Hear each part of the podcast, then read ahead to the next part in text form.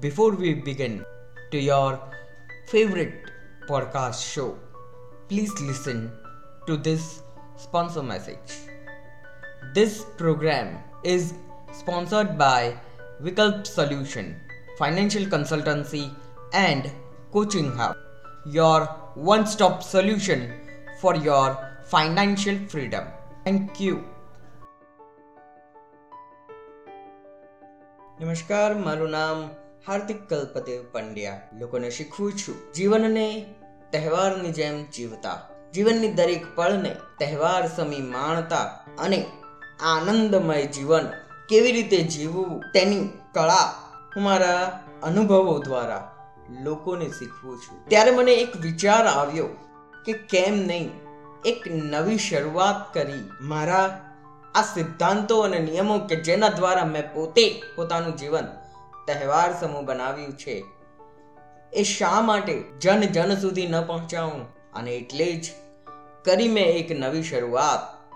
Podcast ખુશી મંત્રની. જ્યાં હું આપ સૌની સાથે સાજા કરીશ. મારા જીવનમાં અપનાવેલા એ નીતિ નિયમો અને સિદ્ધાંતો વિશે કે જેને તમારા પોતાના જીવનમાં પણ અપનાવીને તમે તમારા જીવનને તહેવાર સમૂહ બનાવી શકો છો. તો ચાલો મિત્રો, શરૂઆત કરીએ આજની આ એક નવી સફરની.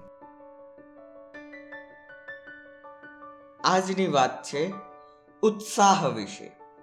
એક્સાઇટમેન્ટ આપણા જીવનમાં ઉત્સાહ હોવો ખૂબ જ જરૂરી છે.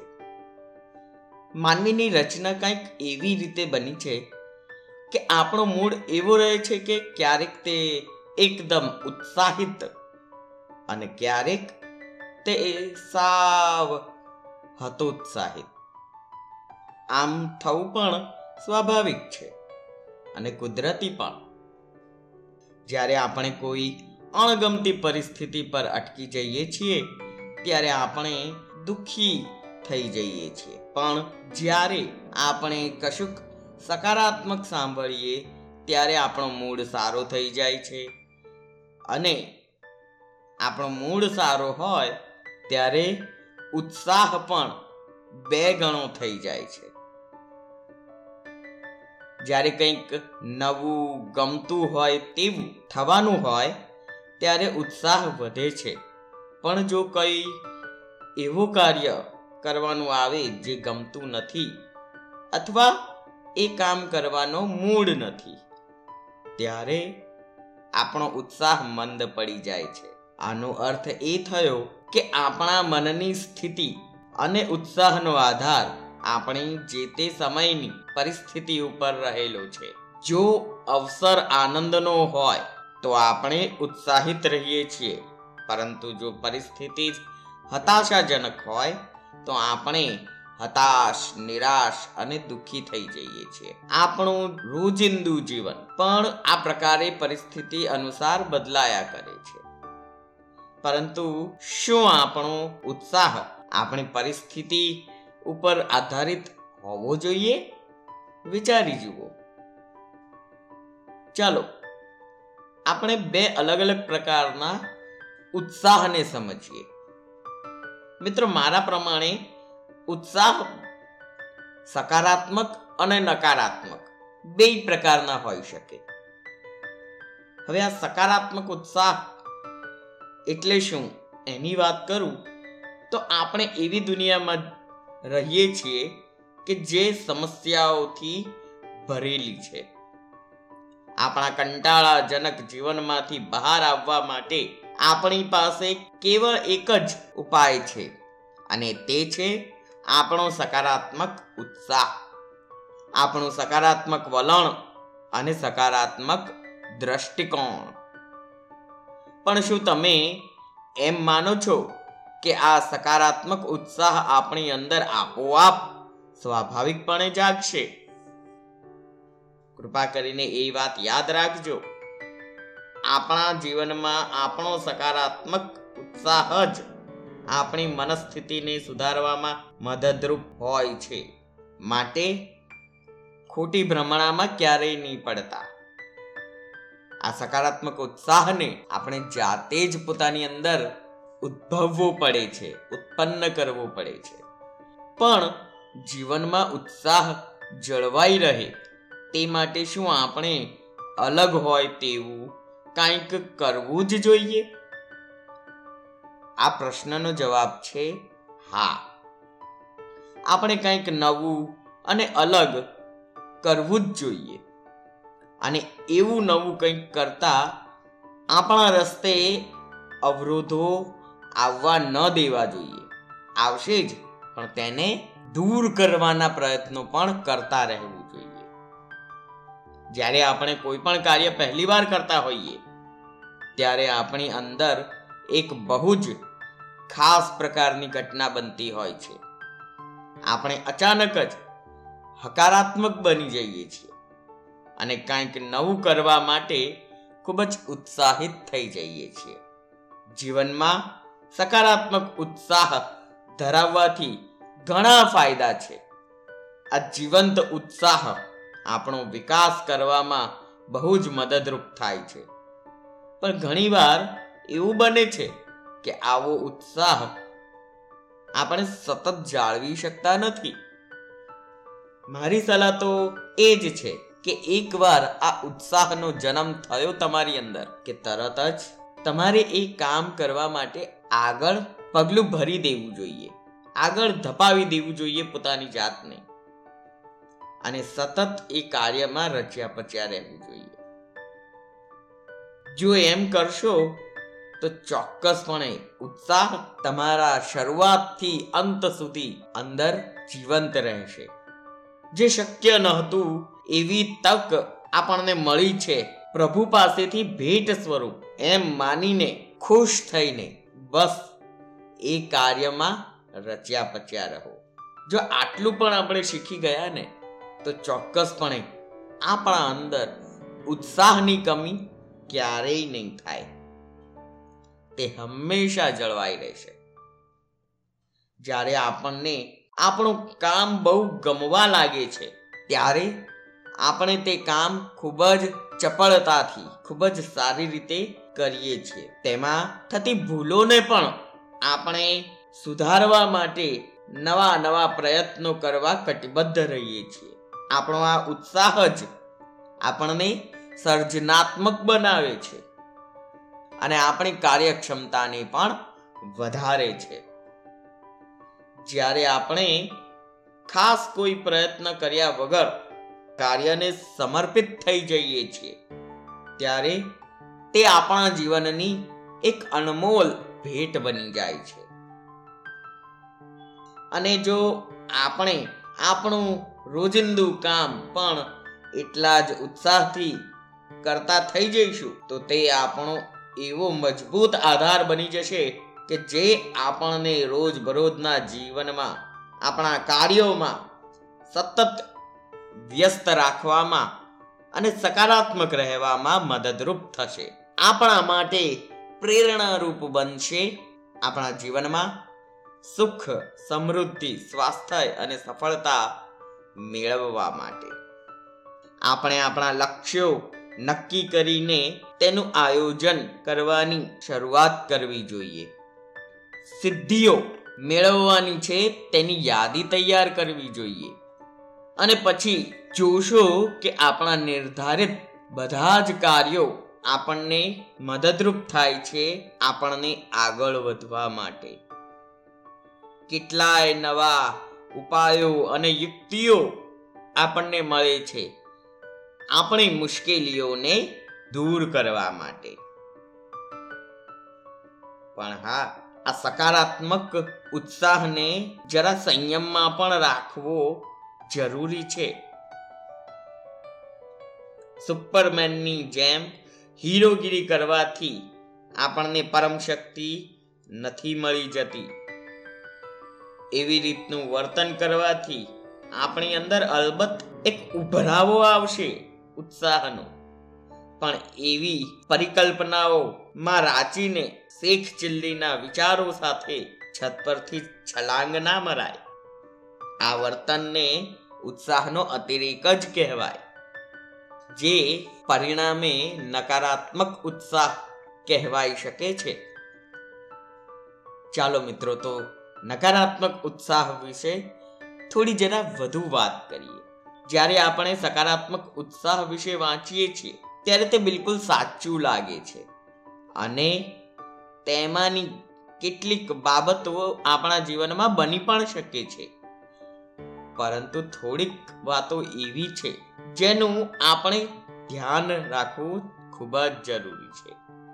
આપણી અંદર સકારાત્મક ઉત્સાહનો અતિરેક જ્યારે થઈ જાય, ત્યારે આપણને આપણી ક્ષમતાઓનું ભાન નથી રહેતું. અને ક્ષમતાઓ બહાર બિનજરૂરી આપણે રિસ્ક લેવા લાગીએ છીએ. રિસ્ક લેવું એ આપણા કમ્ફર્ટ ઝોનમાંથી બહાર આવવા માટે ખૂબ જ જરૂરી છે. પરંતુ મિત્રો, એવું રિસ્ક ક્યારેય ન લેવું જોઈએ. જે આપણને મુશ્કેલીમાં મૂકે અને આપણને આપણી સફળતાના રસ્તે પાછી પાની કરવા માટે મજબૂર કરે. કારણ કે આ ઉત્સાહ એ આપણા જીવનને સફળતા તરફ આગળ વધારવા માટેનું પરિબળ છે. નહીં કે પાછળ ઠેલવવા માટેનું. સામાન્ય રીતે એ વાત આપણને સમજાતી નથી. પણ આ અતિ ઉત્સાહને કારણે આપણે તે વસ્તુની વધુને વધુ ઈચ્છા કરીએ છીએ અને તેના પ્રત્યે લોભ વધતો જાય છે આપણી અંદર. અને આ લોભ પણ એક નકારાત્મક ભાવ છે, એક નેગેટિવ ઇમોશન જે આપણા જીવનમાં આપણને નુકસાનકારક જ પરિણમે છે. એ લોભ અને લાલચમાં આપણે ઘણીવાર ન કરવાનું કરી બેસીએ છીએ. અને આપણે એમ માનીએ છીએ કે ખોટો નિર્ણય પણ સાચો થઈ જશે અને આપણને જીવનમાં ઈચ્છિત પરિણામ મળી જશે. પરંતુ મિત્રો, ભવિષ્યમાં આપણે ખોટા જ પડીએ છીએ. આ નકારાત્મક ઉત્સાહ આપણને નુકસાનીમાં પહોંચાડી દે છે. માટે ઉત્સાહના અતિરેકથી હંમેશા બચવું જોઈએ અને ઉતાવળે પગલું ભરવાથી બચવું જોઈએ. આપણી અંદર આ ઉત્સાહને હવે વધારીશું કેવી રીતે? તેને સકારાત્મકતા તરફ આગળ ધપાવીશું કેવી રીતે? એ વિશે આગળ આગળ વાત કરીએ. દરેક માણસે એ સમજી લેવું જોઈએ કે તમારો મૂડ બદલવા માટે બીજી કોઈ વ્યક્તિ તમને મદદ કરી શકે તેમ નથી. તમારા નજીકના અને સગાવાલા એ બધા જ લોકો તમને ખુશ કરવા માટે પ્રયત્નો કરશે. પરંતુ ખુશ થઈ તમારા મૂળને બદલવું, એ તો મિત્રો તમારા જ હાથમાં છે. એ તો માત્ર તમારે જ કરવું પડશે. તમારે તમારા ઉત્સાહને તમારી ઈચ્છા મુજબ જાળવી રાખવાનું શીખવું પડશે. જ્યારે તમે ગમતું કામ કરવાનું શરૂ કરો છો, ત્યારે તમારો મૂડ એટલે કે મનની સ્થિતિ બદલાઈ જાય છે. ત્યારે તમે હતાશામાંથી બહાર આવવાની યાત્રા તરફ આગળ વધો છો અને તમારી મનસ્થિતિ નોર્મલ થાય છે, સામાન્ય બને છે. જ્યારે તમે કંઈક કરો, ત્યારે તમે ઈચ્છો છો કે તમે ફરી તમારી સામાન્ય મનસ્થિતિ પર પહોંચી જાઓ. મનની આ જે સામાન્ય સ્થિતિ છે, તે તમને તમારી ભૂલો શોધવામાં અને તેને સુધારવામાં મદદ કરશે અને તેથી તમને ફરીવાર એક એવી કોશિશ કરવાનું મન થશે જ્યાં તમે સફળતાને પ્રાપ્ત કરી શકો. કોઈ કોઈ વાર એવું પણ બને કે તમારા મનની સ્થિતિ સામાન્ય ન થાય. જો તમારા મનની સ્થિતિ સામાન્ય ન થાય, તો તમારે બીજા વિકલ્પો વિચારવા જોઈએ કે જેમાં તમારે તમારા મનને થોડો આરામ આપવા માટે વિચાર કરવો જોઈએ. અને તેને તાજું માજુ એટલે કે ફ્રેશ કેવી રીતે કરી શકાય? તેના ઉપાયો તમારે શોધવા જોઈએ. આમ કરવાથી તમારી અંદર એક નવી તાજગી આવશે અને એ તાજગી જ તમારી અંદર ઉત્સાહના બીજા રોપણ માટે ઉપયોગી બનશે. આરામ કર્યા પછી તમે એક નવી તાજગી સાથે કામની શરૂઆત કરી. ફરી એક નવી સફળતાની સફર તરફ આગળ વધી શકશો. આ તાજગી મેળવવા માટે મનોરંજન કાર્યક્રમ અથવા તો પસંદગીની રમતગમત, પસંદગીના પુસ્તકો, આ બધા જ પરિબળો તમને કામ લાગી શકે છે. જેના વિશે તમારે સતત ચિંતન, મનન કરવું જ જોઈએ.